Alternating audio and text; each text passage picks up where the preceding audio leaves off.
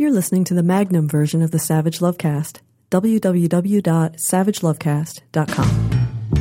If you're stuck in a relationship quandary, or if you're looking for sexual harmony, well, there's nothing you can't ask on the Savage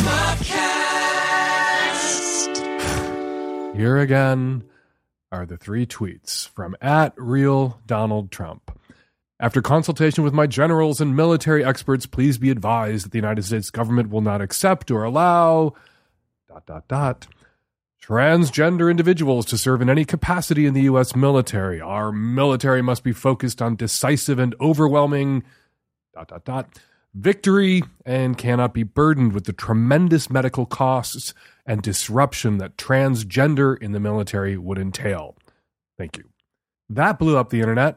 That made the news. We're recording the opening for today's show earlier than we usually do, five days earlier. So the day after Trump attacked transgender people serving in the military. And things are moving fast. So today's opening may be out of date or even moot by Tuesday because this could go nowhere there's been a lot of pushback against Trump's proposed ban on trans people serving openly in the military and pushback from some unexpected quarters. Senator John McCain condemned it, but also batshit crazy right wing anti queer lunatic Senator Joni Ernst condemned Trump's proposed ban on transgender people serving openly in the military. And to be clear, executing Trump's orders or his tweet storm, it would require the military to expel trans people who are already serving openly, which they've been able to do for more than a year now, which Trump doesn't seem to be aware of.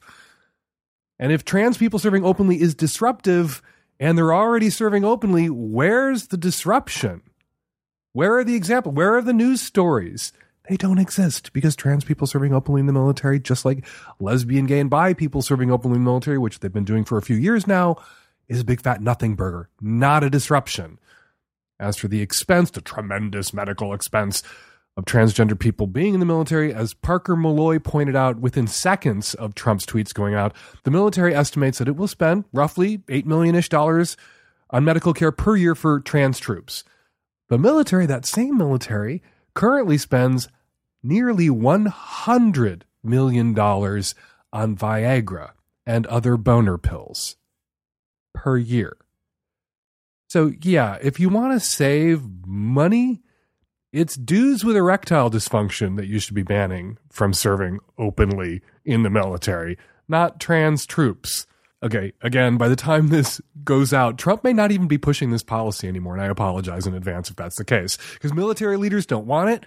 The generals that Trump says he consulted with before making this announcement, the generals at the Pentagon, they say they didn't hear about this until they saw the tweets. So it appears that Trump is consulting with imaginary generals and not actual generals, which is scary to think about. Even scarier, actually, the, the, the scariest part of all of this bigotry and discrimination are the worst parts, but this is the scariest part. During the nine minutes that elapsed between Trump's first tweet and his second tweet, the first tweet that went after consultation with my generals and military experts, please be advised the United States government will no longer accept or allow dot dot dot the generals over at the Pentagon thought Trump might be about to announce an attack on North Korea. At the Pentagon, the first of the three tweets raised fears that the president was getting ready to announce strikes on North Korea, BuzzFeed reported. Only after the second tweet did military officials receive the news that the president was announcing a personnel change on Twitter. You know what's even scarier than the nine minutes the Pentagon thought the president might be announcing an attack on North Korea on Twitter? The nine minutes the North Koreans spent thinking the same thing that they were about to be attacked, which might have prompted them to lob a nuclear missile or two at the west coast of the United States while they still had time, or reduce South Korea's capital to rubble, which they could do in 10 minutes. If you're wondering why Trump made this particular announcement, and everyone is, and why now? And why out of the blue? And why without consulting his fucking generals? Why launch this attack on the LGBT community and trans troops already serving? Why at this particular moment? Rachel Maddow had the answer. Take it away, Rachel. If Trump has to chew up and spit out Jeff Sessions in order to get at Mueller, well, the far right social conservative edge of his base is gonna hate that because they love Jeff Sessions, right? And so how do you solve that problem? Where you really need to get rid of Jeff Sessions if you want to get at shutting down the Russia investigation. But your far right social conservative base really loves Jeff Sessions. After enjoying facile, vapid Beltway reporting during the campaign that suggested that maybe he'd be awesome on LGBT issues, President today announced on Twitter uh, but apparently didn't technically issue an order and didn't warn the Pentagon ahead of time. But he nevertheless proclaimed on Twitter that he is now banning transgender troops from serving in the armed services. There are thousands of transgender troops serving openly in the armed services already. Honestly, it is not at all clear to me that the president knew that when he made these announcements this morning on Twitter. It's also not clear that the Pentagon is going to do what he said on Twitter because nobody understands what he's talking about, what the rationale is for this change, or even what the change should be. So it makes no sense. It is designed to hurt currently serving active duty service members and the military itself. But the president appears to be betting that if in his ongoing wave of panic, he feels like he needs to oust his hardline conservative attorney general without his hardline conservative base being too mad at him about it, the president appears to be calculating that maybe this kind of a wild punch will make them happy, no matter what other damage it does to the country. That, that appears to be the calculation here, that no matter what damage this does, maybe it will make the kind of people who are mad at him about Jeff Sessions not so mad at him about Jeff Sessions anymore. That is our best guess at what he has calculated here. Also, yesterday, Trump's Justice Department, Jeffy Sessions' Justice Department, went to court and argued that current federal law doesn't protect LGBT Americans from workplace discrimination, reversing an Obama era interpretation of anti discrimination laws. So, all in all, LGBT Americans had a really bad week last week, courtesy of Donald Trump.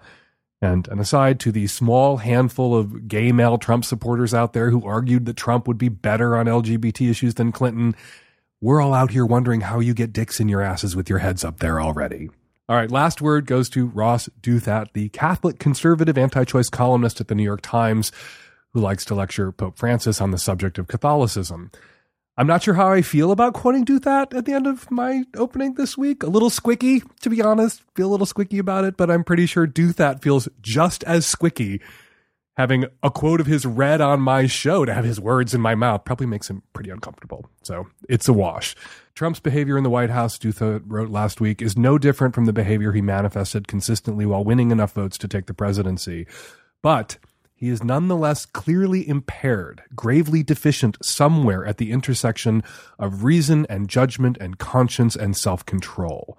Pointing this out is wearying and repetitive, but it still must be pointed out. This president should not be the president, and the sooner he is not, the better. All right, coming up on today's show, lots of your Q's, tons of my A's, and on the Magnum subscription edition of the Savage Lovecast, which you can subscribe to at savagelovecast.com. The Magnum edition, twice as long and no ads. Go subscribe to it. Mollena Williams joins us this week at the Magnum to talk about subspace and subdrop and whether that's bullshit or not, or a real thing, and how to work with or around it. That's on the Magnum, plenty on the micro. Glad you're here to listen. Hi, Dan, 26 year old here. My question starts about a year and a half ago. I started seeing this girl.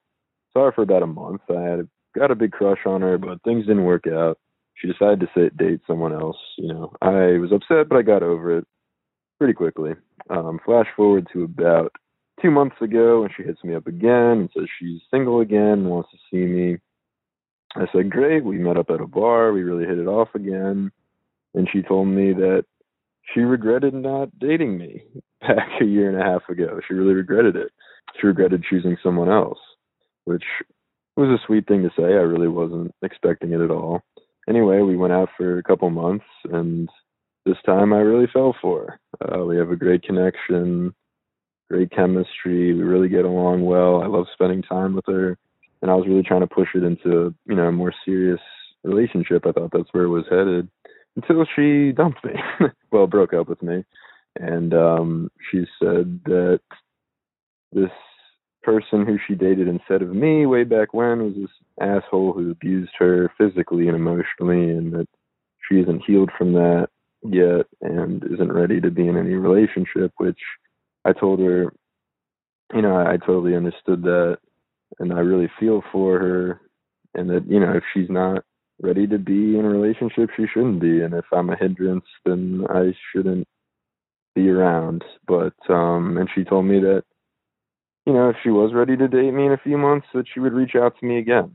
Um, I'm I'm not handling it well. I'm I'm you know I'm really upset about it. I'm upset for her that she's dated this piece of shit. I guess for me personally, I was you know I've just really spent my 20s in these kind of short-term relationships that are fun, but you know not emotionally fulfilling really. Um, I was felt this connection with this girl, and I thought it was going to go somewhere serious, and I was just so ready to commit myself to her, and she's, you know, she can't, which I respect. I guess I'm just sort of at a loss for what to do going forward. I'm not interested in seeing anyone else, and it's hard for me to move on when she tells me that, you know, it's she didn't break up with me because of anything I did and because that I'm wonderful. It's just she needs to she needs to heal. And if you told me that she would reach out to me in six months, if I had to wait six months, I totally would. But you know, I know that that might never happen. So yeah, I'm keeping my distance from her because that's what she wants. But I miss her. So yeah, I'm just kind of at a at a loss for what to do um, moving forward, and uh, and also very sad. She dated you, then she dumped you to date another guy. Then she called you back and wanted to date you again and did date you for a while. And then she dumped you because she's not ready to be in a relationship because she hasn't recovered from the abuse that she suffered at the hands of some asshole. All of that could be true, but here is my maybe uncharitable analysis of it. It could also fucking be a lie. I'm not over this person that I was in a shitty relationship with, and the relationship could have been shitty and abusive, but I'm not over this shitty relationship and this uh, what I suffered, and I have to work on myself, so I can't be with you right now. Unfortunately, that can be kind of a toxic version of it's not you, it's me. The sorts of things that people say to be kind, to absolve the person that they're dumping of any responsibility for the dumping that you're doing to them. It's not you, it's me is a polite way to let someone down easy. It's considerate to a fault of someone else's feelings. You don't want to sit there and say, here are the reasons I'm dumping you X, Y, and Z. You do this, you do that. You are this, you are that. I find this disgusting. I hate the way you smell or taste or whatever. People don't, on the way out, need a list of all the reasons you don't want to see them, but they want a reason, they want an answer. And so people construct reasons and answers which usually put the person doing the dumping in the victim seat. I'm can't date you right now because I'm too traumatized from this past relationship, or I'm too busy at work and school, or my mom has cancer and I'm too crushed by family responsibilities right now, or whatever it is. They lay out a reason that makes them seem a little heroic or gives them the mantle of victimhood, the unassailable mantle of victimhood. And they lay out a reason that lets you off the hook. It's not you, nothing about you. And it's our job, I like to say, when we are given and it's not you, it's me dumping to know or tell ourselves that it really is us. She's dated you twice, and both times she has decided that you are, for whatever reason, and her reason could be exactly as stated, but for whatever reason, you're not someone that she can be with right now. And you have to act like she's telling you the truth. You have to see the pattern here of her coming back to you and then letting you go for whatever reason and get on with your life. You have to feel your feelings. You can have a colossal sad. She's someone that maybe you could have seen yourself with, but you need to get out there and date other women. The only antidote to this kind of, well, it's not really a poison, but the antidote here is ingesting someone else's spit for a while.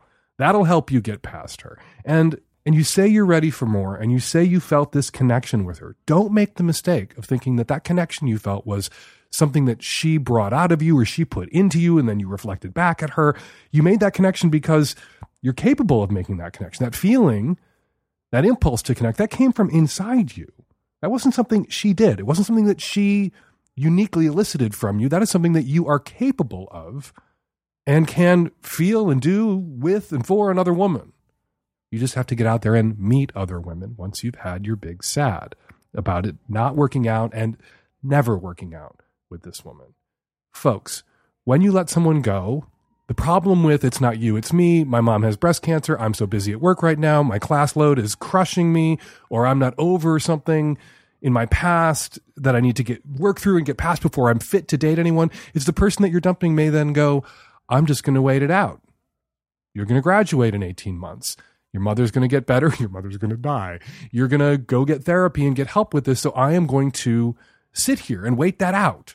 And someone that you may never want to see again could be out there pining for you, biding their time, counting the days until you've graduated or mom gets better or your workload lessens or your therapy kicks into gear. If you're really not interested in someone, if you're doing the dumping and you're not interested in getting back together with them ever again, you have to make that clear. You have to dump them with some finality. You have to err on the side of not giving someone false hopes about a future with you that is not possible. And when you've been dumped, even if a future is possible, you have to act like it's not possible. You have to get the fuck on with your life, caller. So, have some ice cream, get drunk, talk to your friends, blah, blah, blah about how sad you are about this, wallow for a month in the colossal heartache and heartbreak of it all, and then resolve to shut your fucking mouth get out of the house, go do things, go do other people, go meet other women, and put enough women in front of you that you might be able to date or might be able to see you with, and that connection you felt, that feeling, that impulse to go for a, a deeper intimacy with someone. Someone will come along who draws that out of you in the same way that this woman drew that out of you, that thing that was in you to begin with. She didn't put it there. It was there. It still is there. You just need a new girlfriend. Hi, Dan. I have a question not exactly about sex or dating, but about parenting or dating a parent. I guess I'm really wondering at what point do you call Child Protective Services on your boyfriend and his child's mother? The guy I've been dating, we've been seeing each other about three or four months. I'm a professional nanny. I've worked in childcare. I've been a mandated reporter before and now I'm dating a guy who he and the mother of the child cannot seem to get their shit together. they have a three year old. Uh, they are no longer together, my boyfriend and um, this kid's mom, but they still live together and co parent. The apartment where they are raising their kid is deplorable. It is a hoarder kind of hellscape. It is dirty and smells. There's no room for this girl to play or run around or do much of anything. And I have talked to my boyfriend about this extensively how this is a problem and what is he doing to fix it? And there seems to be a lot of passing the buck about, well, the mom doesn't work, this is her responsibility, or he he says, "Oh, I've talked to, you know, the mom about this, but she doesn't do anything about it." At what point do I say enough is enough and report them to some kind of authority? I'm starting to worry about the safety and well-being of of this kid. I'm not in her life on a day-to-day basis, but I see her, you know, once a week, a couple times a week. This is really I'm I'm heartsick over this. Um, I'm I don't know what to do. Call CPS, Child Protective Services in your area. Call them now. Don't wait till after the fire. Don't wait till after a pile of crap in the hoarder apartment tumbles over and crushes this kid, this three year old kid. Don't wait till that kid gets tetanus or call now. You can call CPS anonymously. You don't have to give them your name. You don't have to let them know you're reporting your boyfriend. But you do have to, and I'm sure you feel obligated to, as someone who formerly was a mandated reporter, you have to phone this in. You do have to alert the authorities to the danger that this child is in. Your affections for your boyfriend of just a few months, notwithstanding. You have to act in the best interests of this vulnerable, helpless child. And I think you should push back hard when you're with your boyfriend. You have to tell him you called CPS, but when the shit hits the fan, when CPS shows up, you need to push back hard against your boyfriend's argument that it's the wife's responsibility solely to clean up the house because he works and she doesn't. obviously the wife has, if she is a hoarder and this place is as filthy and disgusting and crowded as you say, the wife has some mental illness. And if he isn't then stepping up to protect his child, which would include getting her the fuck out of there, he's failing as a parent himself. She's failing as a parent, and maybe her failure is tied to a mental illness that she has no control over and needs help addressing. But if he isn't suffering from a mental illness and he's just allowing this to go on, choosing the path of least resistance, he may arguably be a worse parent than this kid's mother is. You've got to call CPS. He's got to step the fuck up. And after you call CPS and after you tell him to step the fuck up, you need to ask yourself why you're dating this guy. It's only been a few months. If I was dating someone and I saw them actively or passively endangering a child, I wouldn't feel safe being that person's romantic partner. There are times in your life when you're with someone where you are vulnerable to them, where you're going to be sick or you're going to be in danger of, of some sort, and you're going to need your partner to step up and care for you and be responsible for your physical and emotional safety and well being. And someone who is failing a three year old child in the way that this guy is failing this three year old child is not someone who's going to come through for his future wife or girlfriend. He's already failing his ex wife, if indeed she's his ex yet. So you need to ask yourself after you make that call, after you have words with him, why you're in this relationship, whether you want to stay in this relationship, and what conditions you're going to impose on him for you to stay in this relationship if that's the choice you make. Hey, Dan. I've noticed lately that the acronym has gotten much longer coming out of your mouth the last few weeks LGBTQ, blah, blah, blah, blah, blah, blah, blah long parade of letters there, and I've noticed this online for a while now too.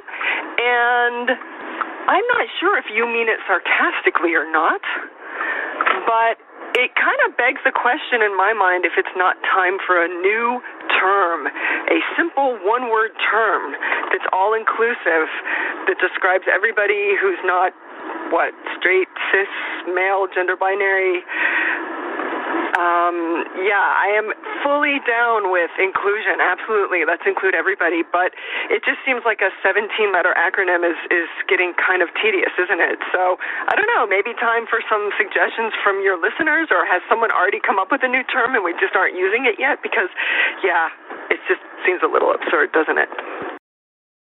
Am I being sarcastic when I rattle off LGBTQAI2S NBLFQ again, I again, A again? No, no, of course not. I'm not being sarcastic at all. I'm just trying to be inclusive. But this term that you seek, it's already out there. It's actually in the acronym. It's one of the two Qs in LGBTQIA, TS, NBLF, It's one of the Qs, queer. Queer. Queer is everybody who's not straight. And queer, I like to say, is genus and something else is species. You are Homo sapien genus species. Genus homo species mean genus queer in my case species gay. I am queer gay. Queer tells you a big broad thing but not a specific thing. Gay or bi or trans or whatever else it tells you a little bit more specifically what kind of queer you are. So the word you seek the term you want not only already exists but it's already embedded in the acronym that annoys you so much. Hi dan. Longtime listeners love the show uh, question for you. So, my loving, kind, and supportive partner is a voyeur. He specifically enjoys watching unsuspecting people change in lockers and changing rooms. He's floated the idea of me taking videos to help him scratch this itch. I'm not comfortable doing this for two reasons. One, it's illegal. And two, I believe it victimizes innocent people, which I understand is part of the rush. This is really his only kink, is there any legal way I can help him satisfy this need? All right. Uh, to address your question quickly and to put aside, no, no, don't do this for your loving, kind, supportive creep of a boyfriend. What he's doing, what he's asking you to do, is not okay. The world provides us with plenty of opportunities to see hot people out in the world moving through it uh, as we live our lives. And it is perfectly okay to check people out so long as you don't unnerve people and make them uncomfortable and come across as a salacious creeper, making them feel threatened. You don't follow them. But what your boyfriend is into, what he's asking you to do, is to spy on people, to carry video cameras, presumably into locker rooms that he does not have access to, uh, and surreptitiously take videotapes of people when they have a reasonable expectation of privacy, that they're not being fucking videotaped. That is a crime, and that he's asking you to commit a crime for his dick is a bad sign, is kind of the reddest of red fucking flags. It's the May Day parade in Bay fucking Jing of red flags. And I would, if I were you, dump this motherfucker before he asked you to do anything else that's crazy or before he got arrested himself for doing something crazy and something that invades someone else's privacy and something that is unfair to them. I have never been creeped on in this way. I have never been the victim of a peeping Tom. No one's ever surreptitiously tried to take my pictures in a locker room, but it has happened to Nancy Hartuni and the producer of the podcast. Happened to me. Happened to you. I'm here. Hi, everybody. Welcome. I always love it when you jump on a microphone when you've got something to say instead of just yelling at me when the mics are off. Yeah. Uh, uh, when I was in college, uh, I caught a peeping Tom watching me, and it was really upsetting. I mean, I, I could see how being a peeping Tom, you would think that it's something of a victimless crime, especially if you don't get caught.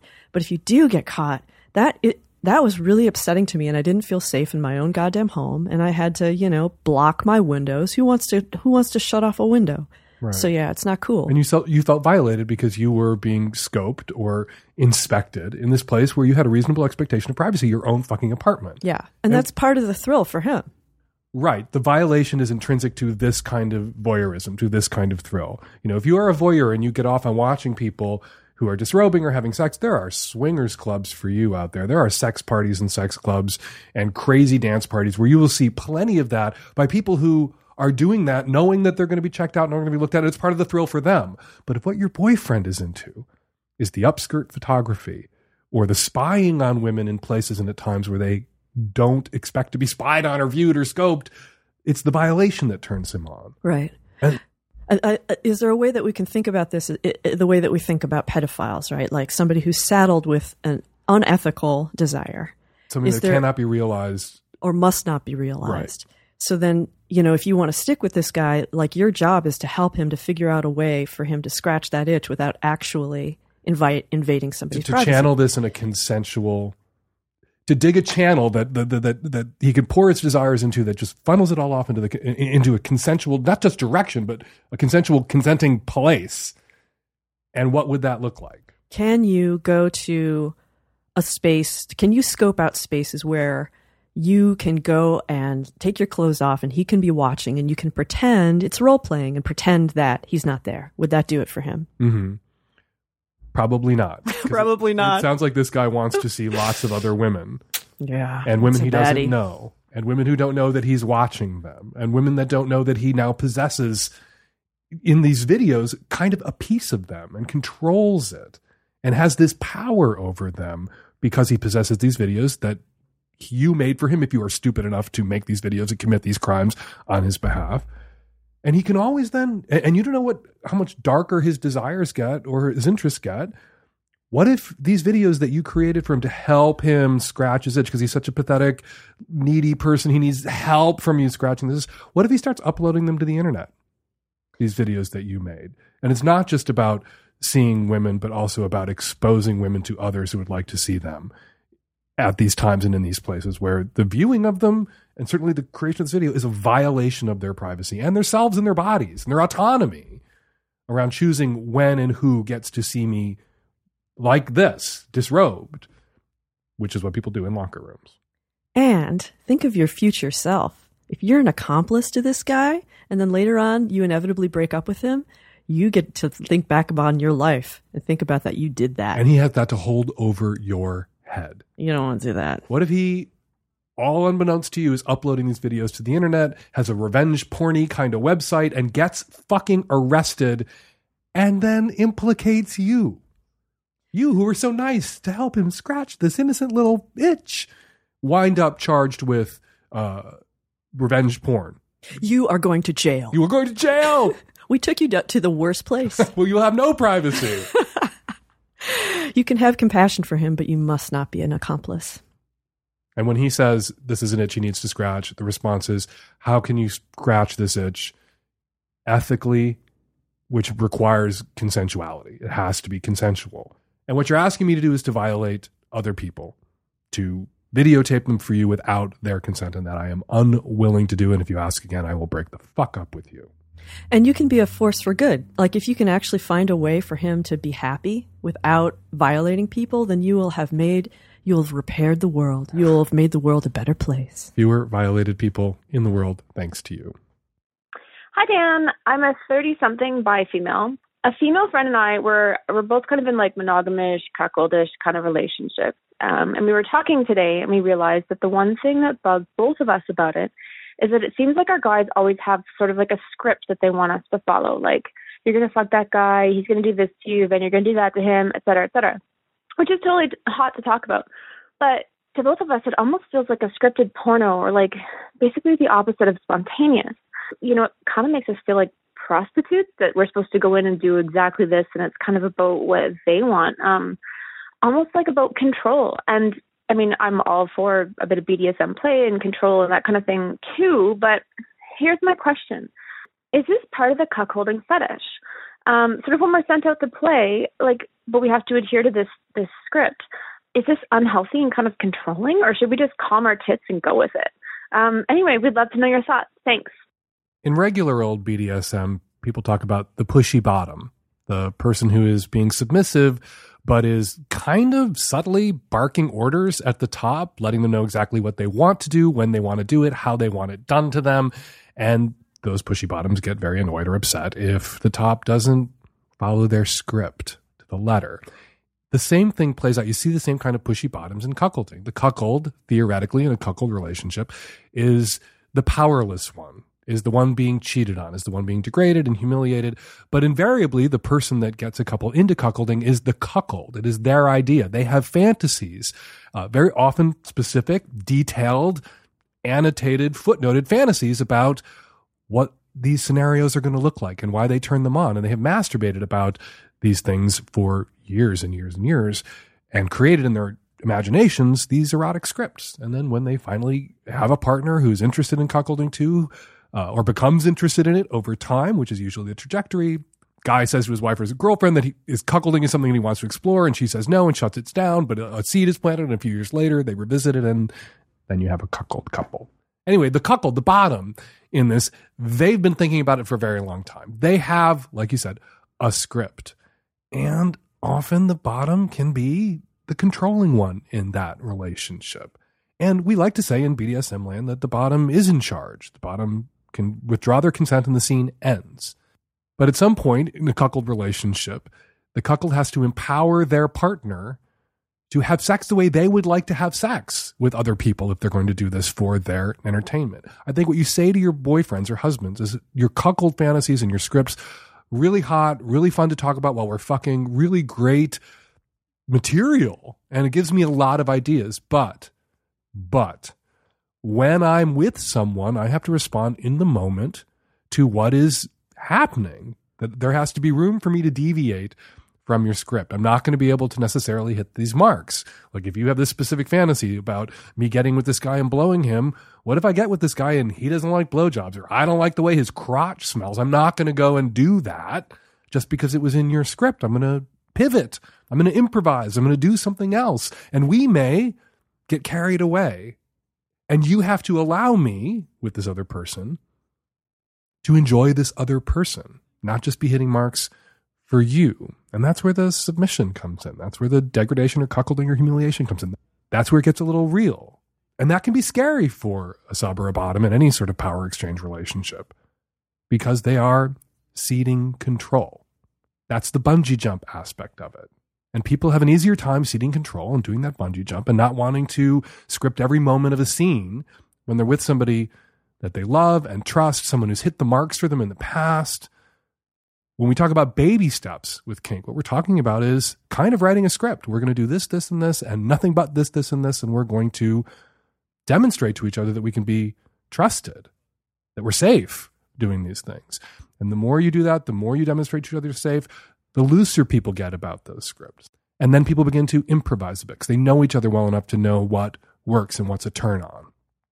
If you've been with these guys long enough to know what works for them, and you've baby stepped your way through some cuckolding scenes with others that worked for everybody, you know kind of what works. And if you fantasized aloud often enough, you know what turns them on. So you can go off script. Tell them you're going to potentially go off script, but you're going to go on to some other aspect of some other script that you've heard come out of their mouth at some other times, or you're going to help them write a new script because you have agency here, because you aren't a puppet, because he's not an animator drawing his fantasy on a piece of paper. He's living this fantasy with someone else, with you and these other guys, and your feelings and your desires and your needs and your scripts have to come into play as well. So it's fine for them to have these scripts. It's fine for them to have these specific annotated, footnoted fantasies that they share with you. And it's understandable that giving up control is scary, and people often want to be in control of the process of giving up control, which is a paradox, but there it is. But at a certain point, he has to trust you. He has to empower you to be the girlfriend or the wife that's the right one for him, who's a little freer than he is. And you should tell him you will take his scripts to heart, but you will have to have the freedom to improvise on and around them. Hi, Dan. This is a 29 year old female from the Midwest. I have a dilemma with one of my friends. I introduced she and her husband a few years ago, and about six months ago, she told me that they had started cuckolding. I had a lot of questions at the time, um, mostly about, you know, moral and ethical implications for her relationship. And she answered all of my questions and kind of brushed my concerns off as nothing could touch the connection between she and her husband and that she didn't think that this dynamic would change for them. A few months after that, she came back to me and told me that she had just started cheating on her husband and wasn't going to tell him about it then the guy she was cheating with showed up to the restaurant where we were meeting. And that was a little hard for me to digest. I later let her know um, that I wasn't signing off on it and I didn't support the behavior. I still wanted to support her, but I was really worried about her, really concerned for her, really worried about her relationship. I felt like she had kind of misled me to think that she wasn't going to do this, that this wasn't going to affect her relationship with her husband. Um, she was really taken aback and initially wasn't upset, but didn't talk to me for a couple of weeks after that. When she finally did respond, she came back very angry, said some really hurtful things, and I just reaffirmed to her that I didn't feel like I had come from a place of wanting to hurt her, and I felt like that's what she was doing. She was striking out, you know, striking out against me. So I've reached out to her a couple times since then just to say, hey, I'm still here. I still care about you.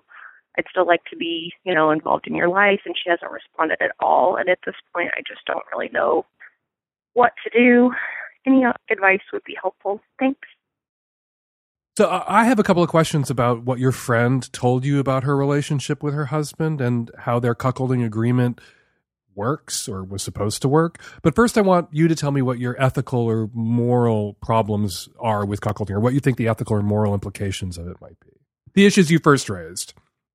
Well, I didn't really have any problems with it. I just had a lot of questions about it. It was the first I'd really, you know, been introduced to it on a like personal level with somebody that I knew mm-hmm. when she was talking to me about it.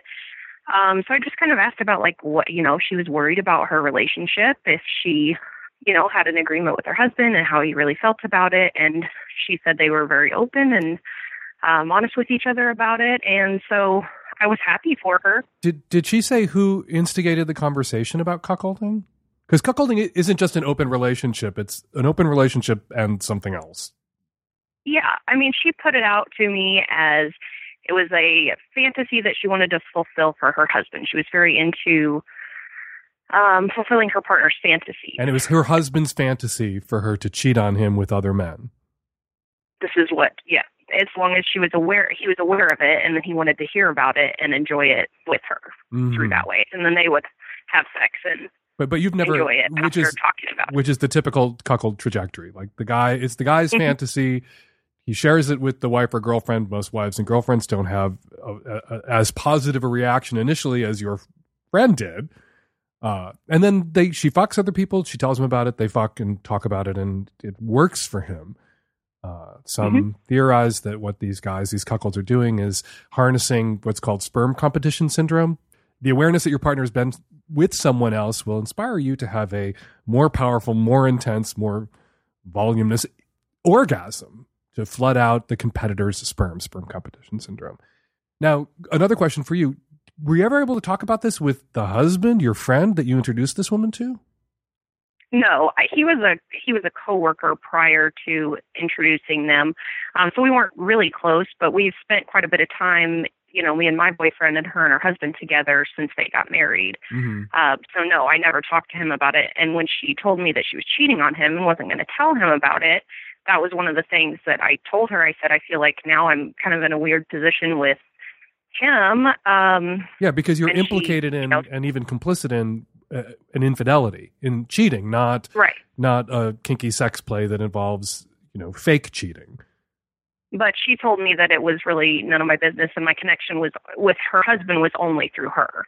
Uh huh. So w- one more point about cuckolding to run this to ground. Sometimes people in cuckold relationships, sometimes the cuckold will give their partner permission to cheat on them without telling them right away that they can have affairs, that they can lie and deceive, and then these things, these secrets will come out later and be shared in an erotic context. That she, that he will find out three months from now that she fucked that dude in the hotel while they were on vacation because she'll tell him during sex. It'll be plowed into dirty talk. And so in some cuckold relationships, there doesn't have to be instantaneous disclosure. And some cuckolds do borrow from some people in open relationships, a little don't ask, don't tell, where they will allow their partner to have complete freedom, including the freedom to not be completely open about everything that they're doing, because that turns them mm-hmm. on. But you don't well, think that's the case. that here. wasn't something that.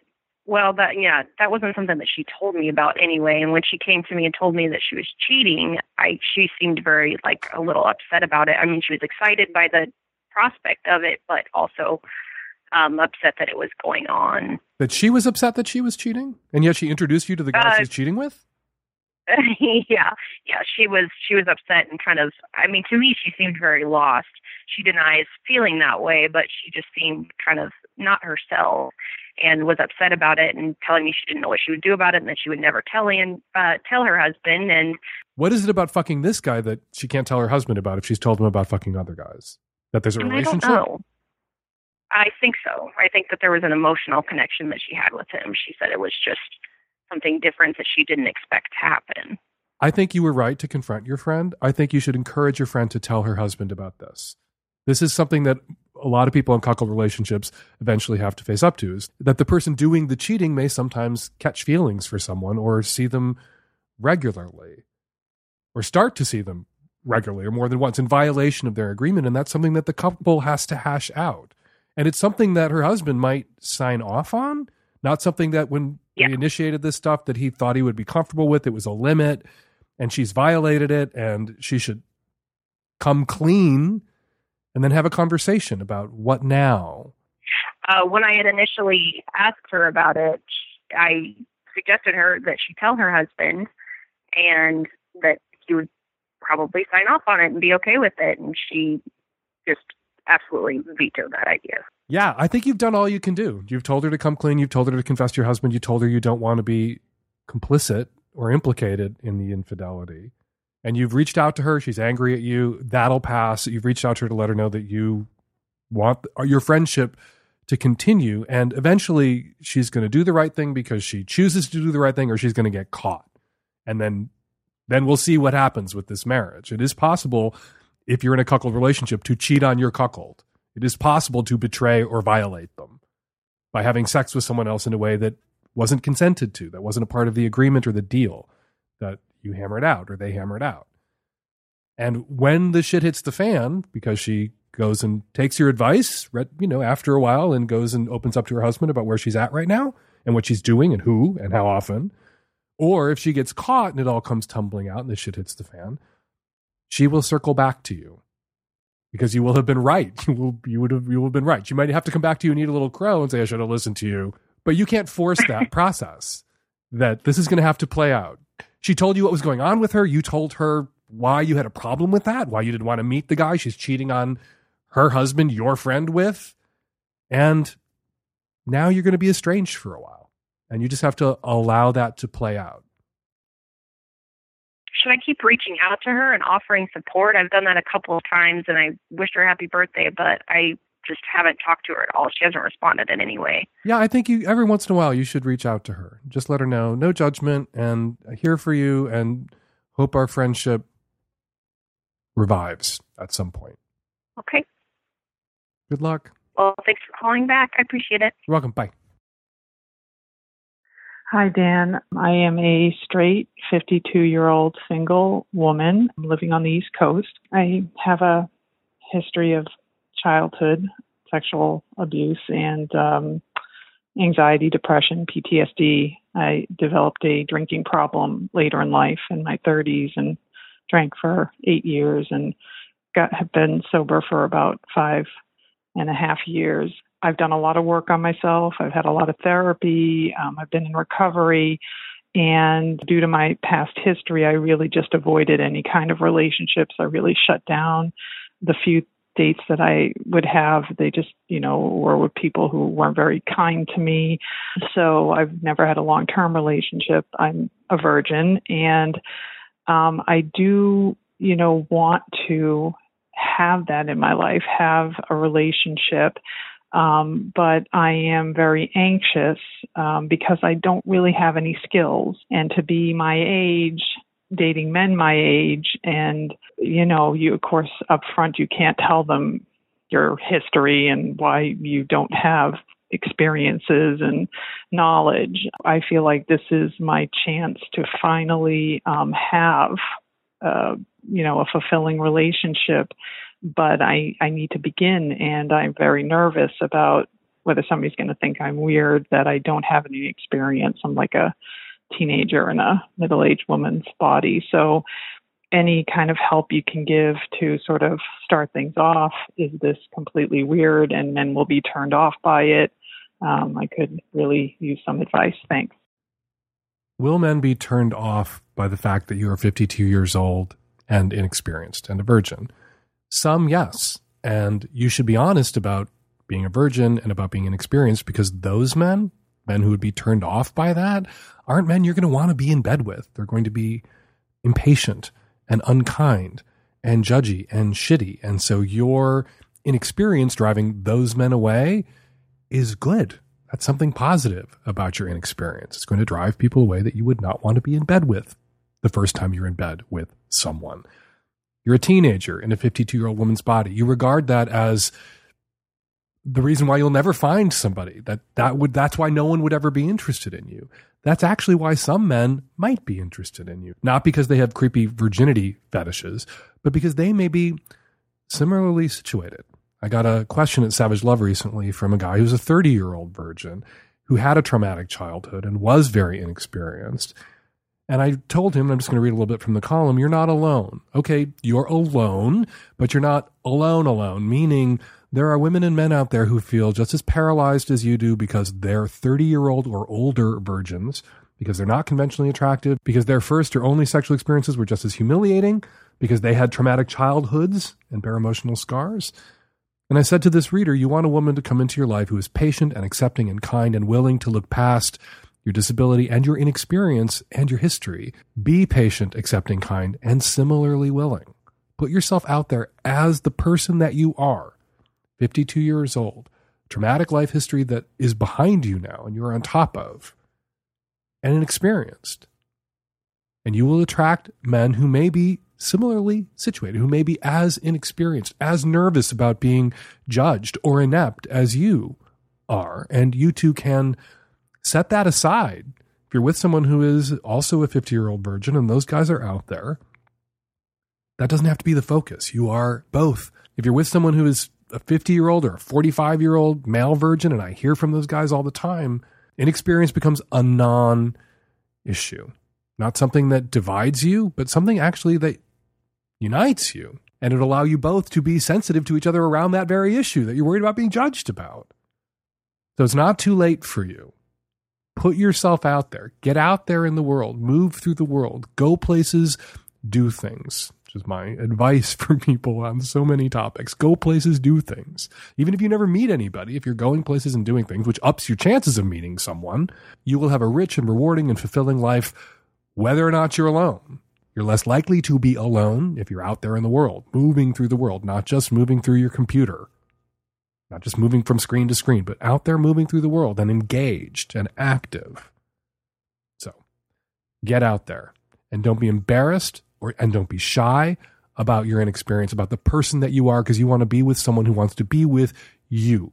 And you are 52 years old. You sound like you have a really high emotional IQ. You sound really intelligent. You sound really smart. And you are inexperienced. And you want someone who wants you right where you are right now. And that guy's out there. Hi, Dan. Uh, I'm a 41 year old cisgendered uh, straight male from a, the suburbs of a big city uh, on the East Coast.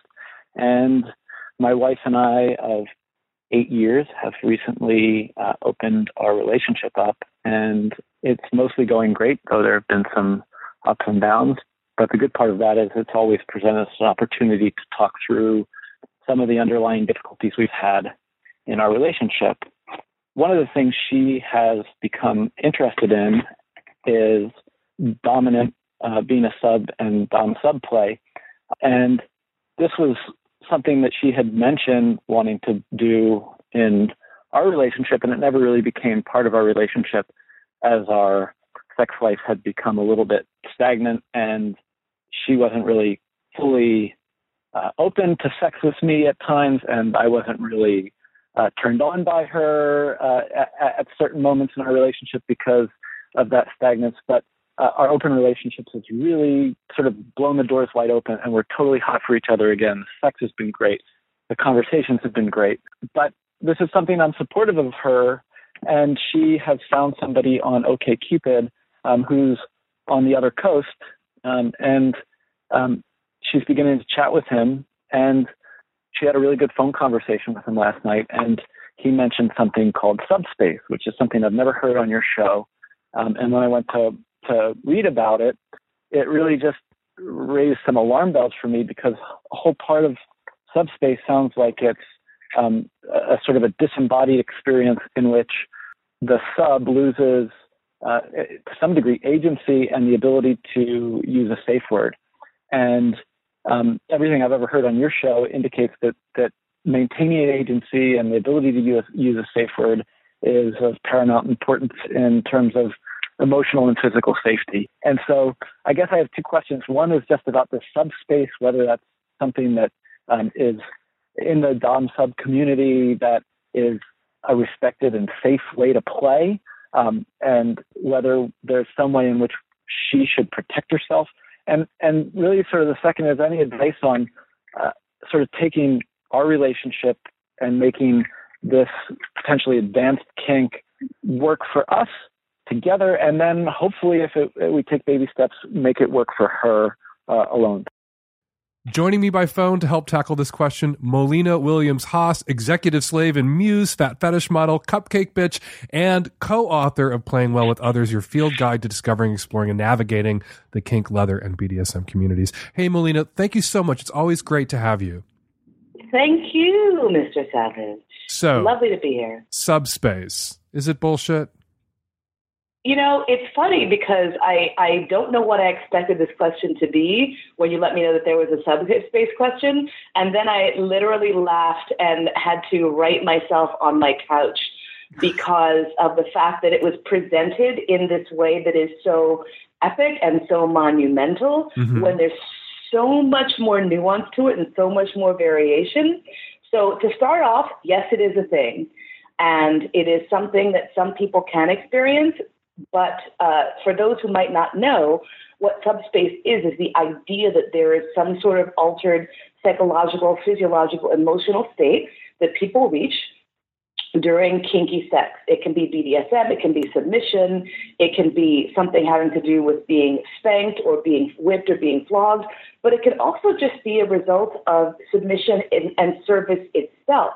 Mm-hmm. If you think about the fact that when people run, they talk about a runner's high, that endorphin rush, it's very similar to that. the mind is capable of producing some really amazing drugs, and sex and sexual kink and fetishes and that sort of fetishism can dump those into your system. So it's not as though you go into some zombie state where you're suddenly able to be controlled and you lose your voice and your entire agency. It can be that, but that's a very extreme state. Mm-hmm. And that is not standard, that's not typical, that's not usual.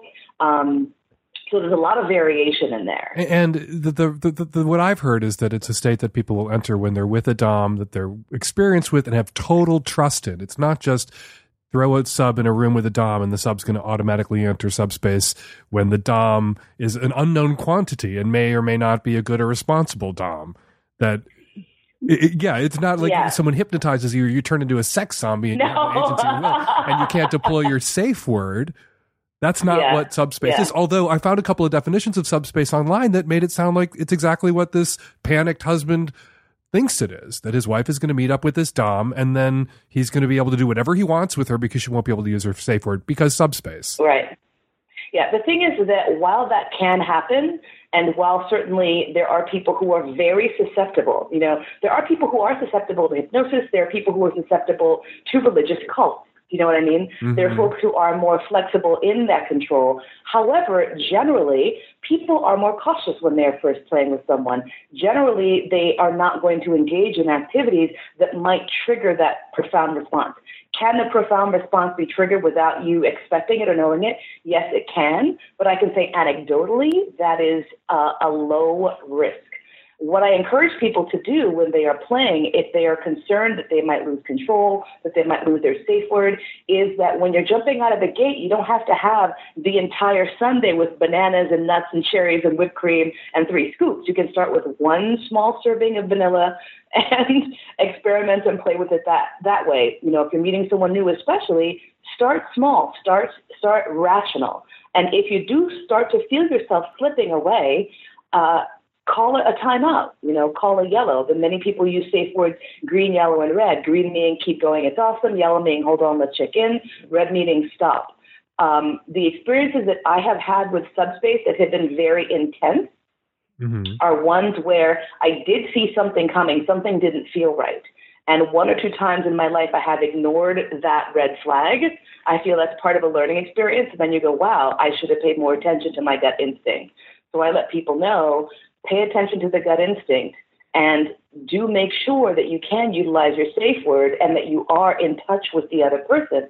And this is also the responsibility of the people, of the person who's, who's the top in this situation, is that before you play, set up a way to check in. Mm-hmm. And if you make eye contact with that person and they seem spacey, they don't seem lucid, they're unable to make solid eye contact with you, then stop the scene and check in and see where they're at. Because generally, this sort of stuff doesn't come like a thunderbolt out of the blue. And let's talk for a second about bad doms. That there are shitty, there are shitty tops out there who will tell subs that you're not a real sub if you can't enter into subspace. That or you know if you can't be completely submissive. There are shitty doms out there who say you're a bad sub if you want a safe word or use a safe word. You're not really committed to this DS dynamic if you're not instantly entering this helpless subspace where you have no agency, you have no control, you couldn't use the safe word even if Yeah. you agreed to one. And if that's what this Mhm. guy is saying to the dude's wife, the caller's wife, run. Yeah, It- it's, I'm not sure that that's. I'm not sure that I, if that's what he was saying, then absolutely 100. percent But a lot of people will use this sort of as an enticement and as a goal. Mm-hmm. And while that's not totally sociopathic, it is a little bit manipulative because then you feel as though you have something to achieve. And I'll tell you honestly, I've had literally hundreds of scenes in my life where there was no subspace, and I would rank them among the top experiences that I've had because I because I was lucid, because I was present. Mhm. So subspace in and of itself is not the thing you're going for. If it happens, that's great.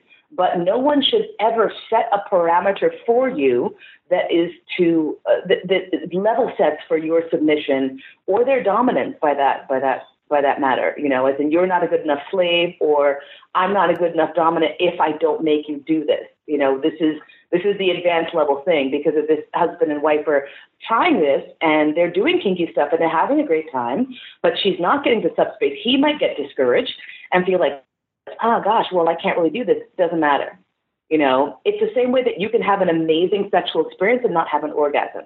Making out is beautiful. You might not come from it, but it doesn't mean that you shouldn't do it. Does that make per- sense? Well, yeah, absolutely. But what percentage do you think of people who do Dom sub play, BDSM play, kink, uh, actually achieve subspace? Because, you know, I, I know a lot of kinksters and I talk to a lot of people about their sex lives. And this isn't something that comes up. You know people will tell me about their crazy weekend and all the kinky things they did. Uh you know and i have you know people bdsm and they'll never say oh and then i entered subspace. Like i never hear that in casual conversation. It almost seems it, it almost seems mythical I think it happens, and I, I think that probably when people are talking about it, they don't talk about it because it might feel too personal or it might feel like it's too much to go into Mhm. because then you have to explain what it is and then you have to qualify it. I'll say probably about half the people involved in kink at some point, um, and this is just a ballpark rough estimate, will have had that experience where they have felt like they have entered an altered state. Mhm. And I want to reiterate that that altered state might not be incapacitating and and and life altering. It might be just you know when you have having like a really good fuck and someone's just like they're they're hitting it, they're hitting it, they're hitting it right, and then suddenly like your eyes roll back in your Yeah, head you're and blissed you can hardly out. breathe and sort of like overwhelmed by Yeah, but that- endorphins and it's- sensations but that's not necessarily you Yeah. having a will or agency not, Right, a, not a zombie like you can- said No, exactly. It can feel like that though, right? And so I think a lot of folks will misinterpret that. Mm. Now, the, the thing that also happens sometimes to people is that they might have some sort of trigger to some sort of flashback or some sort of psychological landmine that they hit that actually incapacitates them. And that's a different thing. You know, it can feel very much like subspace, but I would recommend folks, if they do have an experience where they completely lose their shit, that they do stop the scene and do address that, uh, possibly even with a professional if it's something that feels very scary and very terrifying. But I will say that this idea that suddenly you are unable to safe word, that you are unable to control yourself, that you are unable to manage that situation is a small percentage of a few very extreme situations. I would say that that's not standard, and I'd say it's very unusual. Mollena Williams Haas, co author with Lee Harrington of Playing Well with Others, your field guide to discovering, exploring, and navigating the kink and leather and BDSM communities. Thank you so much. And in answer to the caller's last question, how to make this advanced kink work for you as a couple and work for your wife, read Mollena and Lee Harrington's book. That's a great place to start.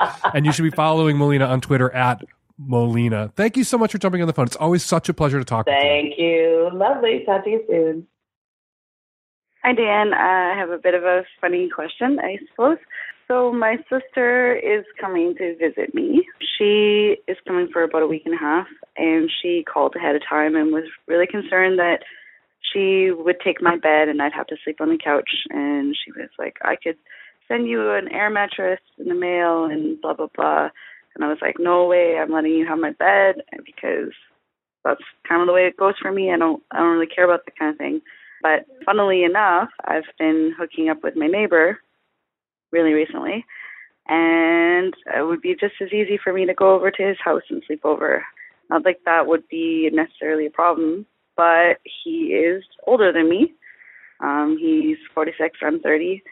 And in the past, when my sister, like when I was 20, um, I was dating a guy who was 40, and I told her, and she flipped out. She was like, "What the fuck is wrong with this guy?" Blah blah blah. Like, who would do that? Who would date a younger girl like this? And then na na na na. But at this point, I don't think that would still stand because I'm have my own place. I'm 30. I've been an adult for a while. I can make my own decisions. I'm not necessarily gonna take take or heed her warning if she says like, uh, "Oh, he's too old for you." But I think what I'm asking or wondering is do I just kind of like suck it up for the week and sleep on the couch because I was going to anyways, and or do I just say, hey, listen, like I'm hanging out with my neighbor and you meeting him anyways because we're all friends around the neighborhood. and We're probably gonna have dinners together and stuff like this, and just be like, uh, be just be easy enough for me to go over to his house. Like, do I even bring up the that subject or? I I don't know. Maybe this is a really dumb question. Maybe I'm just like being really insecure about it. But uh she kind of uh affected me when I was younger, so I think that's probably why I'm why I'm still like uh kind of nervous about it. So yeah, what do you think? Stop being afraid of your fucking sister. You're 30 years old. You're dating someone 15, 16 years older. You're dating someone who's 46. That age difference at 30 is not as significant. If when you were 16 years old, you were dating someone who was 30, if you've always been into older men, it's understandable why your sister might have concerns and why she might have expressed them. And if she was young herself, maybe she expressed them inelegantly and left you feeling shamed. But now you're 30 years old, you're a capable adult, and there is a pattern in your life. You then were attracted to older men, you were still attracted to older men. And now you're not some vulnerable 16 year old teenager who may be being exploited by someone taking advantage of your naivete and an experience, You're a 30 year old woman who's got her own apartment and got her shit together. And if you're fucking someone who's 46 and your sister still has a problem with that or shames you about it, then tell your sister to go fuck herself. But I don't think your sister, unless she's crazy and shamey, is going to do that. There's a good reason why if your little sister is dating someone who's much older than she is, you might feel obligated to intervene, to at least say something and be motivated by concern. And you're not going to feel that same concern for your adult sister when she's dating another adult who's 15 years older than she is, which doesn't make a shitload of difference when you're talking about 30 and 45 as opposed to when you're talking about 15 and 30, but it does make a big difference. So go sleep with your neighbor that you're having sex with. Tell your sister that you're going to crash across the street at your fuck buddy's apartment. And if she has a problem with that, then she can get a fucking hotel. Hi, Dan. I am in my mid 40s, live on the West Coast, and am married with a young daughter. My husband and I have a close friend that has been divorced for many years and has raised her children mostly as a single mom. Her kids are now off to college, and we were thrilled when, after watching her go through some not very healthy relationships, she finally found a man that seems to treat her well and that clearly adores her. He has come to our house and we've hung out with them both, just together and also in groups of, you know, our mutual friends. We both enjoy his company and he seems like a decent person. My husband and I typically both have decent radar for people and he seems to strike us as a genuinely okay guy. So our friend's boyfriend is divorced and while my girlfriend is generally pretty private, she has shared with me that his divorce was rough and included a custody battle. And she says that he would tell her that his ex wife uh, had a trend of sort of filing false accusations against him. My friend has never been specific about what these allegations are, and I did not press her for details. So, fast forward a year, my husband and I are looking for a new house, and my husband does a search on Megan's Law in neighborhoods that we are looking at, and unfortunately, his name and picture pop up. The information was incredibly vague, and I know there are many incidents of people who end up on those lists due to uh, making poor choices when they're young, but then again, there's also clearly people on those lists who are truly predators. At the time, my husband and I discussed whether we should mention this to our friend, and we decided we would stick our noses out of their business. She may very well already know this, and letting her know that we know might make them feel uncomfortable. We never leave our daughter alone with him, but whenever we have observed him around her or any other children, nothing ever seems unusual in his behavior. But maybe we had a few get togethers with friends and their children, and nothing ever does seem strange. So I guess the question is just like, now that this has been going on for a year, we get together with more children. I'm just doubting whether we did the right thing. Are we doing something wrong by not mentioning it to either them and at least opening up the discussion so they can address what the story is? Or are we doing something wrong by not letting our other friends know who do have children? Um, I suspect this may be one of those instances where the answer seems really clear to you, but on our end, it just seems kind of muddied. And I would love to hear your input. People wind up on sex offender registries for so many stupid reasons that it kind of undermines the utility of sex offender registries or their value. People are on sex offender registries because they sexted dirty pictures of themselves to their boyfriends or girlfriends and they got caught. People are on sex offender registries for seeing a sex worker, for public urination, for flashing their breasts at a crowd. There are on sex offender registries people who, when they were 17 years old, had sex with their 15 year old boyfriend or girlfriend and wound up on sex offender registries for the rest of their lives. So just because you found someone on a sex offender registry doesn't mean that they did or are guilty of having done the thing that leaps to mind when we hear that someone's on a sex offender registry, which is someone raped a child. That's what we think when we hear sex offender registry. Child rapist, a list of your local child rapists. And it ain't necessarily so. But you know what you know. And it is disturbing to find someone on a sex offender registry, particularly someone who's around your kids. And I think you won't rest easy until you run this to ground. You know what you know, and you can't pretend not to know it. And he knows he's on the sex offender registry. And so I think you have a conversation with him and your friend who's dating him where you say, Everything we've gotten to know about you is positive. We like you. We think you're a good person. We stumbled over this. We weren't searching your name. We weren't Googling you. We were looking at neighborhoods we're thinking about moving to, and we stumbled over this. And we'd like to know as much as you'd like to tell us. And that's going to be an awkward conversation. And maybe he was falsely reported by his ex wife and something stuck, or maybe that's his excuse or his rationalization. But you should ask for more information. And how he comports himself during that conversation will convey to you a lot of important information. Now, if he actually did commit a sex crime, recidivism rates, the, the likelihood that someone who's committed a crime is going to commit that same crime, are very low, lowest actually for sex offenders than for any other category of crook or criminal or asshole in the world. Low for sex offenders, which is remarkable. You know, we think we need the sex offender registries because sex offenders are or people who found guilty of a sex crime are drooling monsters who can't control themselves and if they ever get out are just going to run through the streets raping everybody. And the data does not bear that out. So even if what is in his past is something that should legitimately land someone on a sex offender registry and is very disturbing then you need to have a conversation about the help he's gotten in that doesn't necessarily mean that he is now a danger to your kids. As for your friends who also have children who are in this couple's orbit, in his orbit, you have to weigh what you would want to be told if the shoe were on the other foot. If somebody you knew found this out about a person that your kid was hanging out with or the person who had access to your child, would you want to be told? And you have to weigh that against what you learn when you have this awkward conversation with your friend and her boyfriend about why his name is on a sex offender registry.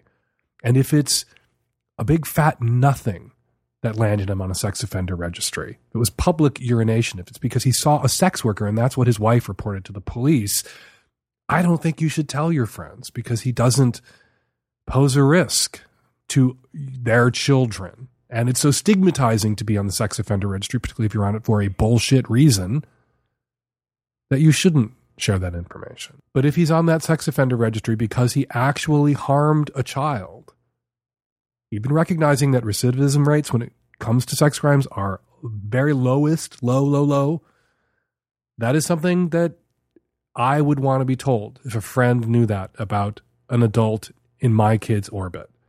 And I would feel obligated myself to share that information, along with the information about sex offender registries being abused, along with the information about people who've committed sex crimes have low recidivism rates. I would share that information as well, but I would share that information. I would feel morally obligated to share that information.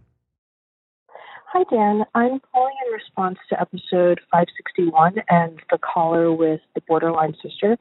I keep hearing you say that there's nothing he can do, there's nothing he can do, but there actually is something he can do, and the onus is entirely on him as the person, as the member of the couple with the toxic family member, it's entirely up to him to protect himself and his wife and everyone else from the toxic person.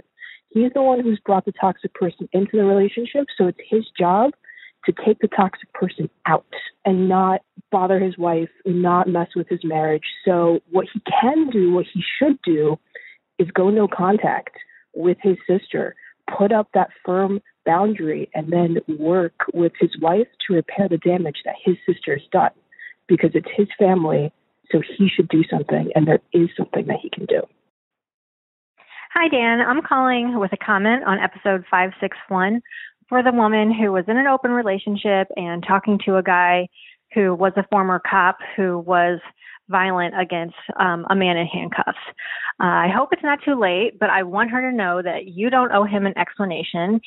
You absolutely do not want to risk ret- retribution or any violence against yourself, especially with an ex cop who has a lot of cop friends, probably, who can easily find you. You don't owe it to him.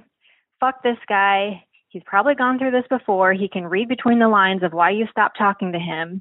If he doesn't care, if he doesn't want to know why, uh, fuck them. Not your problem. Don't risk violence against yourself or this guy getting pissed. Women have to deal with this all the time, and it's just not worth it. Not your responsibility. Good luck. Hi, this is a comment. I'm calling about the father in episode 561 whose 10 year old son had come out as gay. And I just wanted to say that it's a blessing to have a gay person in your family. I'm straight and I have an identical twin sister who's gay. And the fact that she's not another hetero in our family has added to my life and actually my brothers and my parents' lives so much. And I actually feel honored to be the identical twin of a lesbian because now it makes me see really clearly that my straight white wasp privilege and question it. And it also opened up my mind in terms of what relationships could be. See, my sister inspired me to question my typical heterosexual habit of assuming that monogamy is the only way to go because she crafted her love relationships from scratch. She decided with her partners what parameters they would abide by in terms of fidelity instead of just blindly following what society expects, like I did. So, Dad, you are so lucky to have a gay son. If that indeed is what he turns out to be, you will find that your world will open up and your heart will become even bigger. And we're going to leave it there. 206 302 2064 is the number here at the Savage Lovecast. If you'd like to record a question or a comment for a future show, give us a buzz 206 302 2064. A quick reminder we are sending ITMFA lapel pins, impeach the motherfucker already lapel pins, to every member of Congress, every House rep, every senator. If you'd like to send ITMFA lapel pins to your congressman or your senators and give them the message that you want that motherfucker impeached already, go to itmfa.org or impeachthemotherfuckeralready.com. Click on the link, send a note to your representative and your senators, send them a couple of pins, send them a message, and help us raise money for Planned Parenthood, the International Refugee Assistance Project, and the American Civil Liberties Union in the process. ITMFA.org. Be sure to read Savage Love, my weekly advice column in the Philadelphia Weekly, and other newspapers all around the world. Follow me on Twitter at Fake Dan Savage. Follow our guest, Mollena Williams, on Twitter at Mollena. The Savage Lovecast is produced every week by Nancy Hartunian and me and the tech savvy at risk youth. And Nancy, we'll all be back at you next week for an installment of the Savage Lovecast. Thanks, download.